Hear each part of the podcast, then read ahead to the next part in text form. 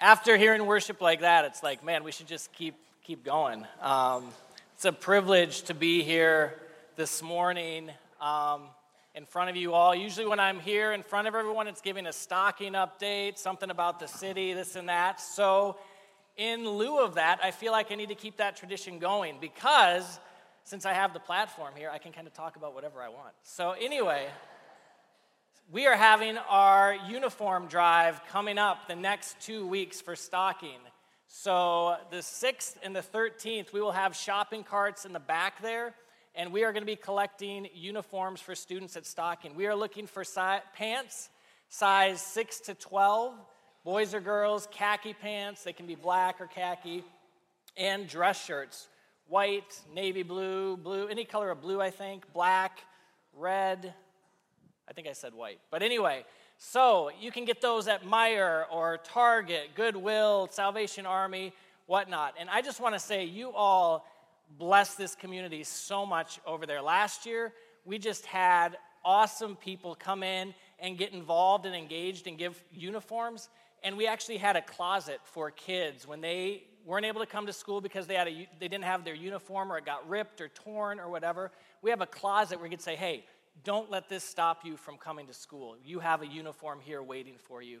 And so that really helps teachers. It helps the morale of the students as well. So we're going to be doing that the next two weeks um, and love for you to participate. We're also, Rebecca here, she is taking over the mentorship program at Stocking. We're going to be looking for more mentors coming up in the next couple weeks as well.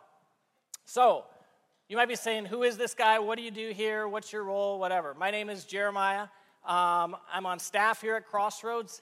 I was the heading up this relationship that we have with Stocking Elementary, but with Brad and Ken kind of doing that church plant, I am now stepping into the role of city focus director. So I'll be kind of overseeing what is it that we are doing as a community to engage the city, to be a part of the work that God is doing here in Grand Rapids.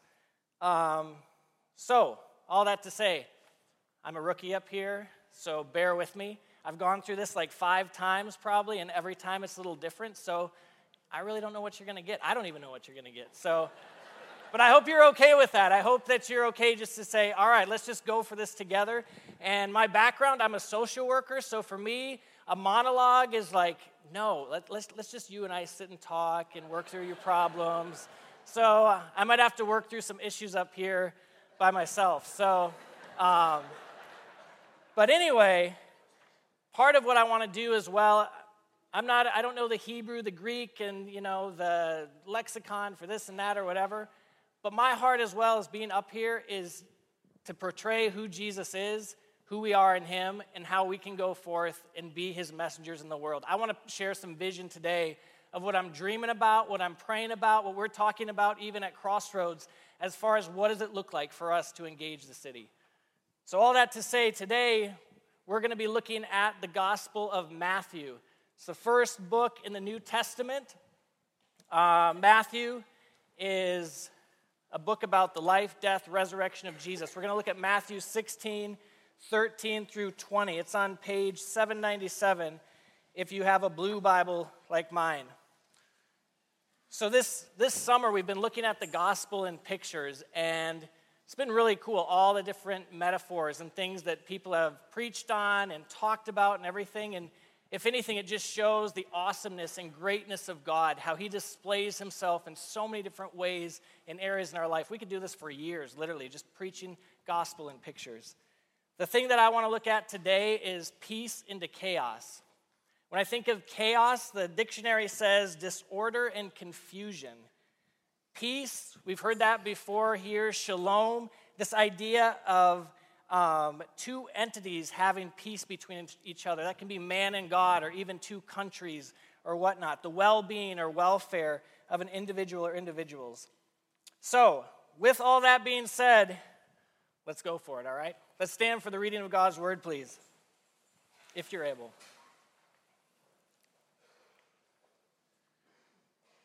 When Jesus came to the region of Caesarea Philippi, he asked his disciples, Who do people say the Son of Man is? They replied, Some say John the Baptist, others say Elijah, and still others, Jeremiah or one of the prophets. But what about you? He asked, Who do you say I am? Simon Peter answered, You are the Messiah, the Son of the living God.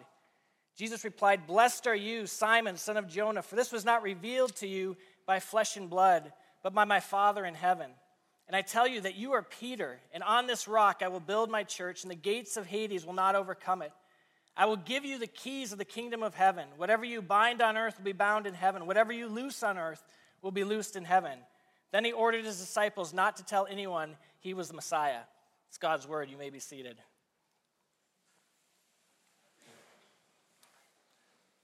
So, even before we kind of enter into what's happening in this text here, I want to step back a little bit and look at the beginning part of this chapter in 16. Jesus, do you have that slide with the map on there? Jesus and his disciples are over in this area called Magadan. I'm probably pronouncing that totally wrong, but We'll just go with it. Um, and the Pharisees, the Sadducees, they come up to him and they're testing him, saying, All right, Jesus, if you are who you are, show us a sign. We want to see a sign. Jesus says, No, I'm not going to show you a sign. A wicked, adulterous generation asks for a sign. The only sign you will see is the sign of the son of Jonah. And the sign of Jonah. And the sign of Jonah is literally the death and resurrection of Jesus. And so Jesus and his disciples, they leave that area. They head up over to Bethsaida. They cross over. On their way to Bethsaida, the disciples are saying, or Jesus says, hey, be wary, be cautious of the yeast, the leaven of the Pharisees and the Sadducees. And the disciples like, oh, someone forgot to bring bread. That's what it's all about here. And Jesus is like, guys, are you kidding me? We just fed 4,000 people yesterday and you're worried about bread? What are you thinking? He said, no, that's not what I'm talking about. And it says the disciples realized that Jesus was talking about the teaching of the Pharisees and the Sadducees. So they get to the other side, Bethsaida. And in that little triangle there, Chorazin, Capernaum, Bethsaida, that's where they did a lot of ministry. Jesus did a lot in that area. But now all of a sudden, Jesus just starts walking north. And I don't know how many of you been, have been on these trips with Rod and Libby when they go to Israel, but the way of the rabbi is you walk and you don't always know where you're going. So when we go with Rod and Libby, it's like, all right, get up, just start walking. You follow in the dust of the rabbi. You walk behind them, trusting where they're going to lead you to go. So I could see the disciples being like, all right, we're going north. Uh, Jesus, that's the, that's the turnoff for Chorazin over there. Like, shouldn't we be doing this? Where, where are we going? And they keep going. They keep going. They say it's about a 25 mile hike to Caesarea Philippi, which probably took about two days. And they get to Caesarea Philippi and they're like, what are we doing here? And why would they say, what are we doing here? Let's put it in our context. Maybe it's say that, have you all seen our church bus out there, the, the new little church bus? Maybe Jesus gets 12 of you and says, All right, guys, let's hop in. We're going to take a road trip. So Jesus takes the wheel. It's a country, uh, country song. Maybe that's playing on the radio too. Like it's just really, really going for it. So Jesus gets behind the wheel, maybe. Um, either way, it's a good place to be, probably. So he starts driving. You're like, all right, where are we going? He gets down to Chicago. You're like, oh, maybe there's a conference here? Yeah, like some good worship thing we're going to. He keeps going. He goes to Des Moines. You're like, Jesus, where are we going? Who goes to Des Moines? But he keeps going to Omaha. And then he goes to Denver. You're like, this must be it. But then he goes and he parks in the middle of downtown Las Vegas. Now, if any of you do want to take a road trip to Las Vegas, that actually is the right direction, so I can get you those after the service. So I did look it up, I Google mapped it. But anyway, he gets to downtown Las Vegas. And why would I compare Las Vegas with Caesarea Philippi? What's the nickname for Las Vegas? Sin City. And again, if you go to Las Vegas, you, I'm not, I'm not judging you at all. Hear me. I'm not saying you're horrible for going there. I went there when I was younger. I just remember when I was there, there was all these leaflets and pamphlets and very sexualized things that were all out there. And it might have cleaned up since then. Anyway, doesn't matter about Las Vegas. We're moving on. We're in or Caesarea Philippi. So, anyway, Jesus brings his disciples to Caesarea Philippi, and it would be the sin city of their time. There was the worship of Pan God there. It used to be called Panias, Caesarea Philippi did. And Panias ended up becoming um, Caesarea Philippi when King Herod took it over. And the worship of Pan was just very dark. Pan is a half goat, half man god. You might have seen pictures of him, half goat on the bottom, half man on the top. He plays the pan pipes, I think they're called. So he's just very dark God. We get words like pandemonium from him and panic. And so Jesus takes his disciples here, and Jewish people don't go here because the worship of Pan is you're prostituting yourself with other people, prostituting yourself with goats. It is just a very dark, dark place. So, in, in, in order to entice his worshipers or the, to entice Pan to come up, they just they operated in just such depravity.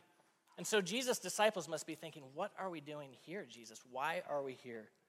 So, in this place, Jesus starts to ask him, his disciples some questions. That first question is Who do you say that I am? What do they say? Some say John the Baptist, others say Elijah, still others Jeremiah, which could be true anyway, or one of the prophets. Now, what the thing is, is two days earlier, they were just with these religious, religious teachers, these, you know, scribes, these Pharisees, and Jesus was warning his disciples to be on guard against their teaching. Now they're in a place that probably doesn't even recognize Jesus. And why do you think this matters? Why, what's the point of this? And I think everything that Jesus does has a reason, it has a purpose behind it. And part of this thing is I believe that culture, whether it's our family culture, our religious culture, the worldly culture that maybe we've grown up in, it can have an effect on the way that we see Jesus. Maybe you grew up in a religious home where it was all about you got to keep the law, you got to be perfect, you got to try more, you got to do better, you got to not sin as much.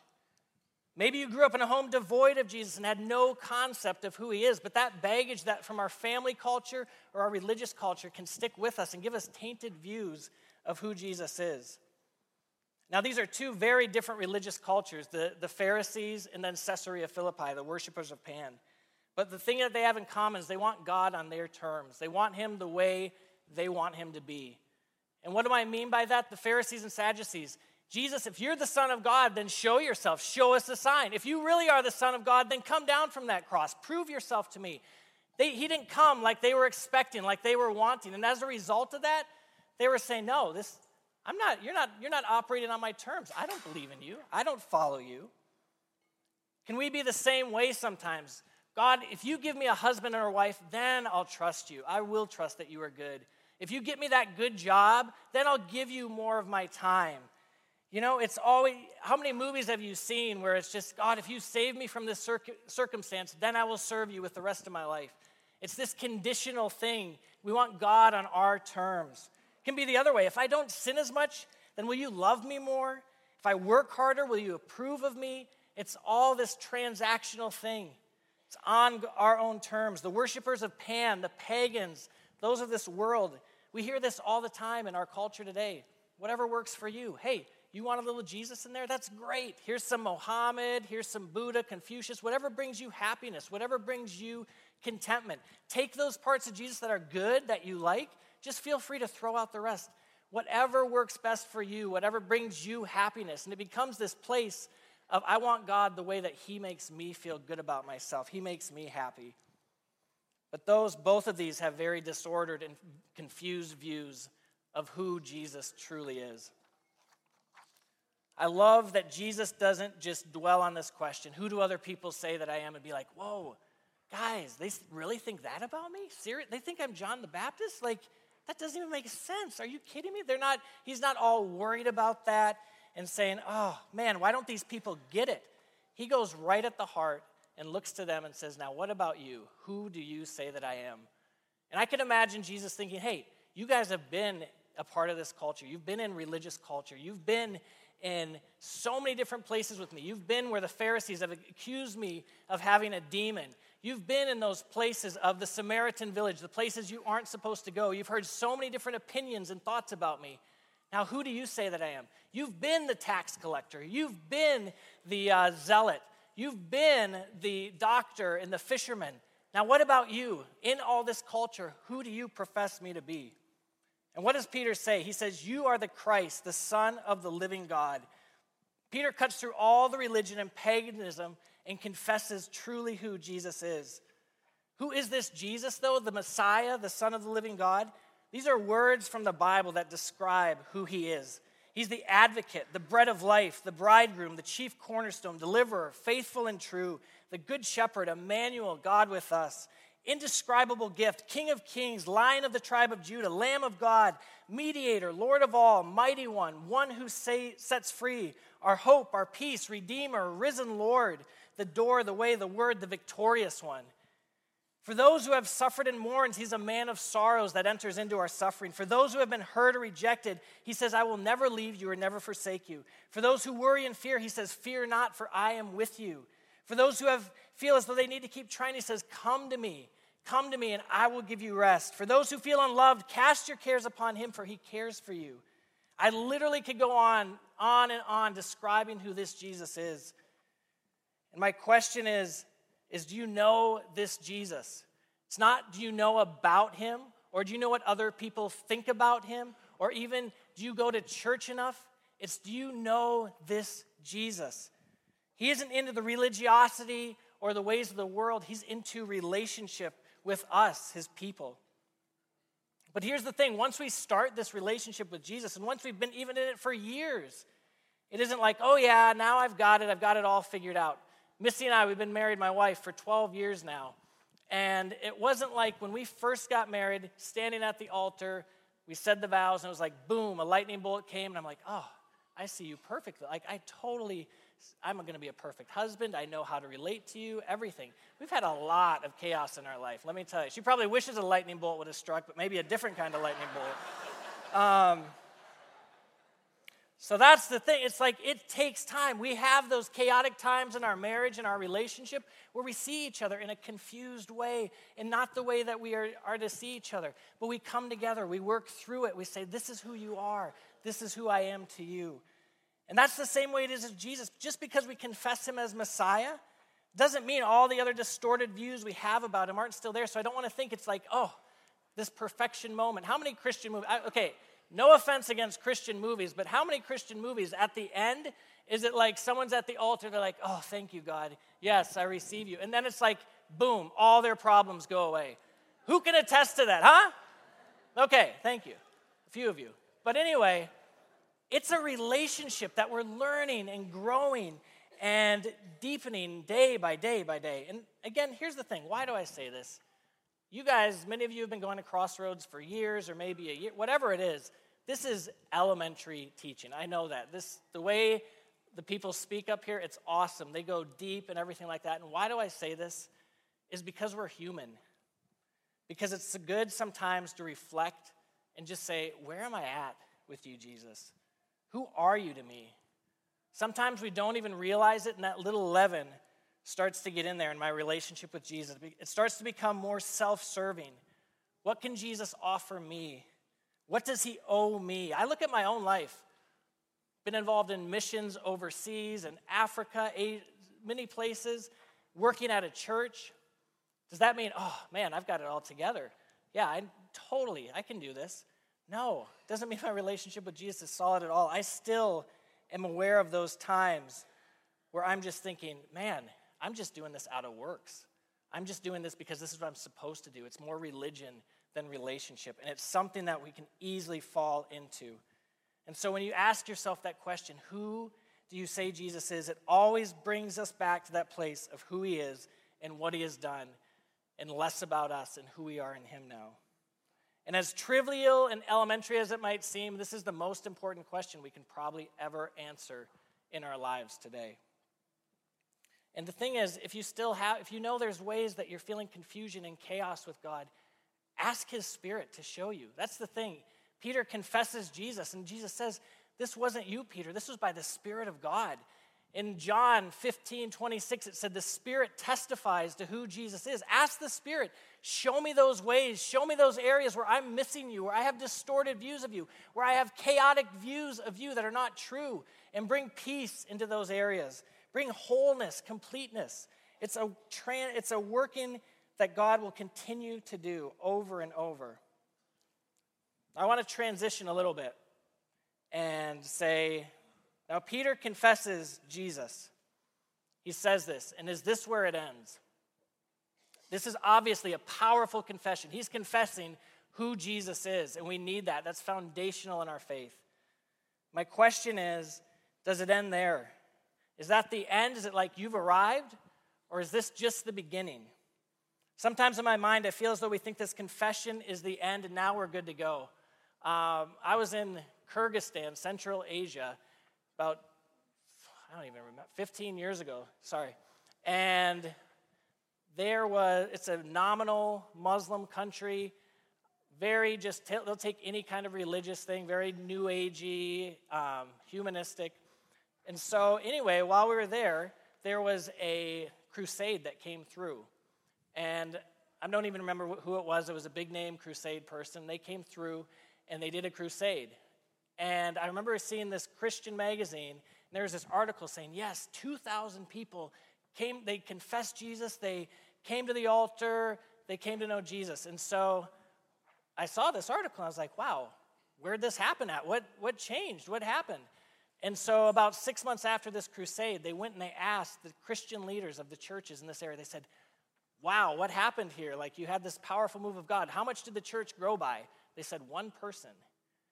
And the whole thing is that sometimes I'm not putting crusades down or anything like that, but when we just say, Boom, you've confessed, now you're good to go, just, hey, whatever holds you in life, good luck, you'll figure it out. There's more to that. The question I want to ask you is when we confess who Jesus is, how then should we live? And I think that is a pivotal question as well that we need to answer. And I love this where Jesus says, Blessed are you, Simon, son of Jonas, for this was not revealed to you by, my, by flesh and blood, but by my Father in heaven. And here's where it is. And I tell you that you are Peter, and on this rock I will build my church, and the gates of Hades will not overcome it. Now, what is Jesus talking about here? There's different interpretations, and I think there's a few ways you can look at it, but I want to look at it from a very, I think this is a practical sense, but I think it's also a true sense. If you can show me again that slide of the temple there, Caesarea Philippi. So, as you can see, the temple there, there's this kind of built into that rock formation, and um, the temple on the left there is there was this water source that came in there. They weren't quite sure where it came from. And they thought it was kind of a gateway, like an abyss, that it went all the way down to the abyss or the underworld.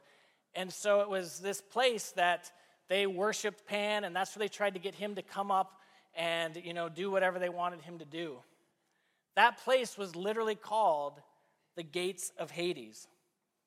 So when we look at this verse again, just imagine Jesus standing up on top of that ridge with his disciples, looking down over this temple area with his disciples and declaring, On this rock I will build my church, and the gates of Hades will not overcome it. What I see Jesus is saying on the chaotic places, on the broken places, on the darkest places, that is where I want my people to go to build my church. He's preparing his disciples to enter into a world that is devoid of who he is, that is full of chaos, full of brokenness, full of just emptiness. And he's saying, Go, this is where I want you to build my church. And how can I say this? I think there's examples of Jesus' life all over where he's doing this. Think of the gospel in, in essence. What is it? It's Jesus coming down from heaven, a place of perfection, of peace, coming down, entering into the chaos of our world, living a life that we couldn't live, and dying the death that we could not die for our good, for our peace, for him to bring his peace to our hearts. And I look at how Jesus walked with his disciples. Where did he take his disciples to? He didn't take them to just namby-pamby land. Where'd he go? He went to the Samaritan villages where Jewish people don't go. He touched a leper and the unclean. He casts out demons. He goes the other side of the lake and casts out demons in a demoniac. He brought his disciples into a crazy storm in the middle of the water and he calms it with one word. He's accused of being a drunkard and a glutton by the religious leaders because he's hanging out with the sinners and the tax collectors. He defends an adulterer and said he does not condemn her, but he calls her to something more. He went to the home of Zacchaeus, a tax collector, and says, I'm going to eat with you tonight.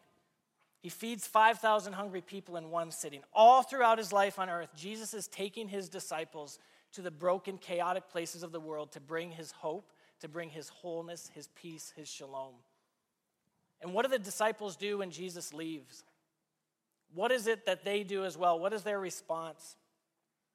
The disciples didn't just confess Jesus as Lord and King, then go back to Bethsaida or go back to the places of comfort and security. Jesus, after he leaves, he says, Now go to Jerusalem and wait. Wait for that, the Holy Spirit to come. And I love that because I think the move of the Holy Spirit being poured out in Jerusalem is imperative. It's so important to the mission of God. And the Holy Spirit moves upon them, but He doesn't, and so many people are saved, and it's not like, all right, let's make a holy huddle now. Let's, we got our church going. Let's keep going here. What does He do? He sends them out. He pushes them out to the broken areas of the world. Look at the disciples. Bartholomew, he was martyred in Armenia. He, it was a very pagan area. Andrew, he went to the western part of Greece and was martyred. Peter was crucified in Rome. James, the son of Zebedee, in Acts 12, 2, it says, It was about this time that King Herod arrested some who belonged to the church, intending to persecute them. He had James, the brother of John, put to death with the sword. Most of these places that the disciples went to were places that they would never go to when they were growing up. It wasn't even in their vocabulary. So, what does this mean for us? It's like, yeah, that's them. Am I saying you need to go across the world and get martyred and uh, that's the only way to serve Jesus? No, that's not it at all. I'm not saying that's wrong by any means, but it's more about being faithful in the places that God has placed you and called you to be. Maybe the Caesarea Philippi's for us are going to the other side of our city and spending time with the poor and oppressed, maybe even moving in amongst them. Maybe the Caesarea Philippi's for us are our neighborhoods or our workplaces, our child's school. Maybe it's in our sports league that you're a part of. Maybe you're a stay at home mom and you meet other moms at the park. It can be anywhere. There's so much chaos and brokenness in our world. And in these places, as the disciples did, we can truly embody 2 Corinthians 5 14 through 15, which says, For Christ's love compels us. It's not because of us, but it's because of Him and what He's done. His love compels us because we are convinced that one died for all, and therefore all died. And He died for all, that those who live should no longer live for themselves, but for Him who died for them and was raised again. Now, I hope you hear my heart behind this. I know many of you are stepping out into the broken, chaotic places in this world and in this city. This is not to be condemning and saying, you got to be doing more. You're not doing enough. That's not my heart at all. If anything, it's continue on in this journey of following Jesus and being strong and sharing and embody the love and message of Jesus to this world. One of the things we talk about here at Crossroads is renewing the city.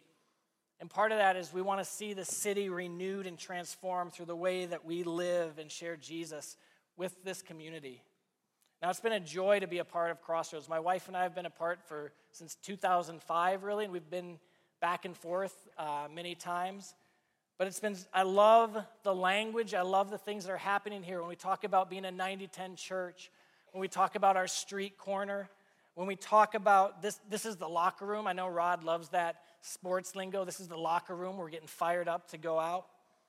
And if anything, as we move forward in talking about God renewing the city, I want to be about championing, equipping, and empowering communities of people within here, people in this church, people here at Crossroads that are stepping into chaos together, loving each other, and loving the city and confessing the name of Jesus. I want to see us become a community of people that is stepping into areas that we feel called to. Stocking has been such a blessing to be a part of that relationship. It's been so fun these last two years to see this relationship develop between Stocking and Crossroads. Um, I love the people from this community that just give of their time, whether it's mentoring, serving, meals, whatever it is. It's been so beautiful to see, and it's blessed that community so much. On the other hand, the community at Stocking is awesome. Like the parents there, a lot of them just have had different opportunities and um, struggles than we can even be aware of. But they are some awesome families, awesome kids over there. A couple years ago, I was able to teach or coach soccer with Max, the youth pastor, and one of the dads there, he was um, a migrant worker, and he came to me at the end of the game and he said, "I work seven days a week, but I make sure every Saturday I am here for my son's game." And that's awesome to me. That's the families that we have over here in Stocking. And so people have asked me all the time, why do you go to a school where you can't even proclaim Jesus? You can't, we have separation of church and state. There's laws, rules by that. there was a Rolling Stone article about six months ago. It was about Betsy DeVos becoming the new Secretary of Education, and it was saying like the holy war on public schools, it was called. And I'm not getting into all that part, but this article was really talking about what's the role, what are churches doing in schools? How is this working? And so, being that Betsy DeVos is from West Michigan, the person that wrote this article for Rolling Stone came to West Michigan. They got connected with a teacher over at Stocking, actually. And so they ended up talking to this teacher at Stocking. Well, out of all the teachers at Stocking they talked to, there is one atheist. And who do you think they talked to? The atheist. I met, he's a great guy, just confused. Anyway, I really. Um, and so they interviewed him for this article, and someone told me, You got to read this article. And I was thinking, Oh no. What is he going to say? What are we doing? What I'm sure he's just going to bring up all this dirt that he doesn't like that we're doing. And his quote was this One church bought every child at my school a winter coat, a hat, and gloves. Now, I'm an atheist. I don't think the churches belong in a school. At the same time, this teacher admits we can't educate kids that are starving or don't have clothes. And when you hear that, my heart is maybe that's bringing this atheist teacher one step closer to Jesus by us being there.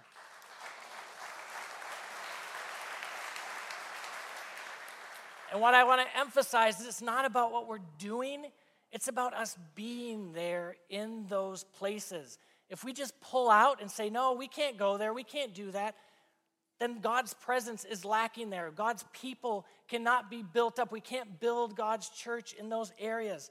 And what I love is the example of Jesus. Jesus is so countercultural. As a rabbi, the, the disciples, they're supposed to come to you and ask to follow you. What does Jesus do? He goes to where they're at.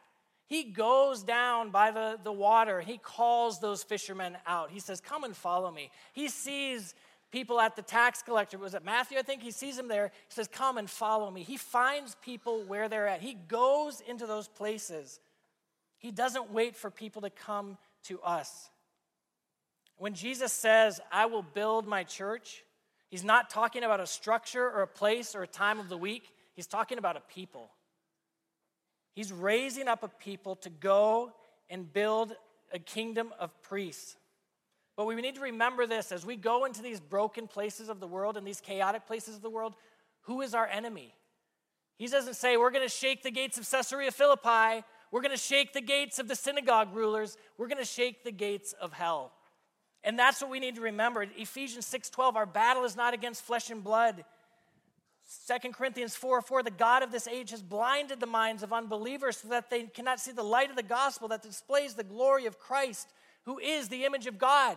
These are people that are living in darkness and confusion. They don't know, they don't see. But how often is it you have different political views than me? Boom, you're out. You have different ethnic views than me? Whatever, boom, you're out. You think this way, you're out. Or we see people as the enemy. We got to remember they are not the enemy, they are blinded by the God of this age. And we need to engage with them. We are the ones that engage with them. Don't throw them off because God hasn't quit on us. We've all been in that place. God was the one that had to open our own eyes. So don't quit on people as well. Satan is the one that embodies and incites chaos in this world, and that's what we need to remember. So, what do we do with this? In this body, there are so many different people, many different giftings, passions, and I love it. To be able to unleash these passions, those gifting in Grand Rapids, would have radical implications, but not only to release individuals, but also communities of people to step into the city. I love that Jesus always sent his disciples out by two. I know when we try to do things sometimes on our own, it can be so difficult. You can feel daunting, just like, I cannot do this. Get burnt out, overwhelmed. Something that I heard a few years ago that's stuck with me so often is forming community around mission. And what does that mean? What does a community on mission look like? A couple months ago, I was able to meet a guy. His name is Tim. He's from Florida. He has a passion for football, and he also has a passion for his city in Tampa. And so, Tim and a couple of his buddies were like, you know what? We love football and we want to share Jesus with people in this city. Let's join this flag football league. So, these guys go and they start joining and playing in this flag football league. And every week after the end of their flag football league, everyone just goes to the bar and hangs out and everything. So these guys go, but what do they do? They start just asking questions, talking about Jesus, being an example of Jesus to these guys. Before you know it, a few of these guys get saved. They come to know Jesus. So now they have this thing on Wednesday nights, it's called Beer and Bibles, where people are wrestling with the text. They're going through the Bible. They're talking about these things. They're wrestling with life issues and how do we do this. There's been three more of these little clubs, whatever, micro churches that have been planted in different bars. And you know what? The bar people love it. They're saying, this is what we need. We need more people like you doing this, bringing this, this message here. That's what it can look like here. I know there's people here. There's Carly Stender, who's formed some women around a jail ministry, like people that have like callings, like passions, saying, how do we start to get into the jails and form community around that? I know there's people serving on the southeast side with Donnie, serving the kids down there, getting involved and engaged. Sometimes it's just asking, what am I passionate about? And what is the God, what are the things that God has put on my heart? One of my, someone that I feel like is a mentor to me, Floyd McClung, he always said, What are you passionate about and how can you use that to plant churches or build a church of people, a gathering of people? Maybe your heart's for the fatherless, single moms, foreigners, the marginalized. The list can be endless. And I guarantee that there's probably at least one other person in this room that has a similar heart that can go with you into that mission. My heart is that when we feel disconnected, even in this community, saying, man, it's so big, how do you get connected? What if the question was, what do you feel called to? What do you feel passionate about? You feel passionate about the, the high school kids? Hey, here's a group of people we want to connect you with. Connecting people to go and be this, this body of believers into the brokenness of the world. So, what holds us back? Too often we disqualify ourselves. We say, Do you know what? I don't know how to enter into the brokenness of the world. I don't know how to make, know enough Bible passages. I make too many mistakes. I just don't have it all together. I don't know how to relate to anyone that's even different than me. Can I tell you this is we will never be perfect. And I think that's awesome because we're not supposed to be perfect. It's awesome when we fail because when we are seeking and pursuing God, I believe there isn't failure in the kingdom of God. It's just a place that God grows us and deepens our understanding of who He is and who we are in Him. It can be a trap in the Christian world for us to think if I'm going to do ministry or step into the brokenness of the world, I have to have it all together. I need to make sure I know how to do everything. But then we become the Savior with the small s, and we minimize the one who is the true Savior, who's Jesus. When we enter in to the brokenness of this world, and we enter in in our humanness and weakness, we point the world to the one who truly does bring peace and wholeness, to the one that truly is their Savior. So, right after Peter makes this confession of faith, you think Peter's got it going for him. The next verse, Jesus says he's going to suffer and die at the hands of the religious leaders. And, and what is Peter doing? He's like, No, that can never happen to you, Jesus. That can't happen to you. Jesus is like, Get behind me. You have the things of man in mind, not the things of my kingdom. So even when we're on this journey, we're still going to blow it. We're going to make mistakes, but we're still learning and growing because God does not quit on us. The last part of this talks about the keys of the kingdom of heaven. What we bind on earth will be bound in heaven, and what we loose on earth will be loosed in heaven. My brief takeaway from this is that maybe our actions and what we do in this life matter and have implications far beyond what we even realize. I just recently saw a quote by Dallas Willard, and it says, The gospel is less about how to get into the kingdom of heaven after you die, and more about how to live in the kingdom of heaven before you die. As, may we look upon Jesus, who cuts through all the chaos and brokenness of the world, the pagan, the religious, whatever it is, and he establishes his kingdom, his church, his bride, which isn't a place or building, but rather is a people. And I hope that we can see this Jesus and the fullness of who he is and what he's done for us. And in turn, we can say yes to him and join him in his mission, building his church and bringing his peace into chaos in this world. Let's pray.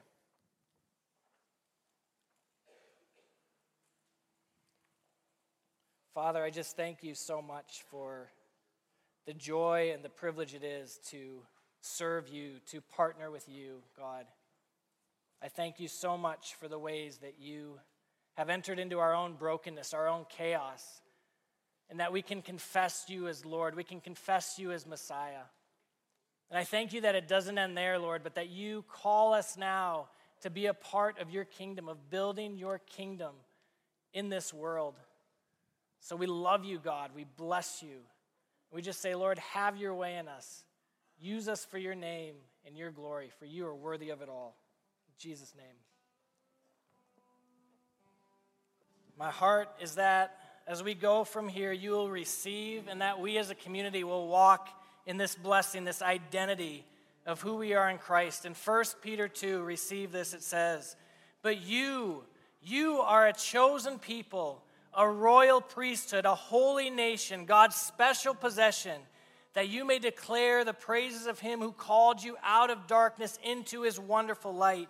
Once you were not a people, but now you are the people of God. Once you did not receive mercy, but now you have received mercy. Go in peace. Have a great week.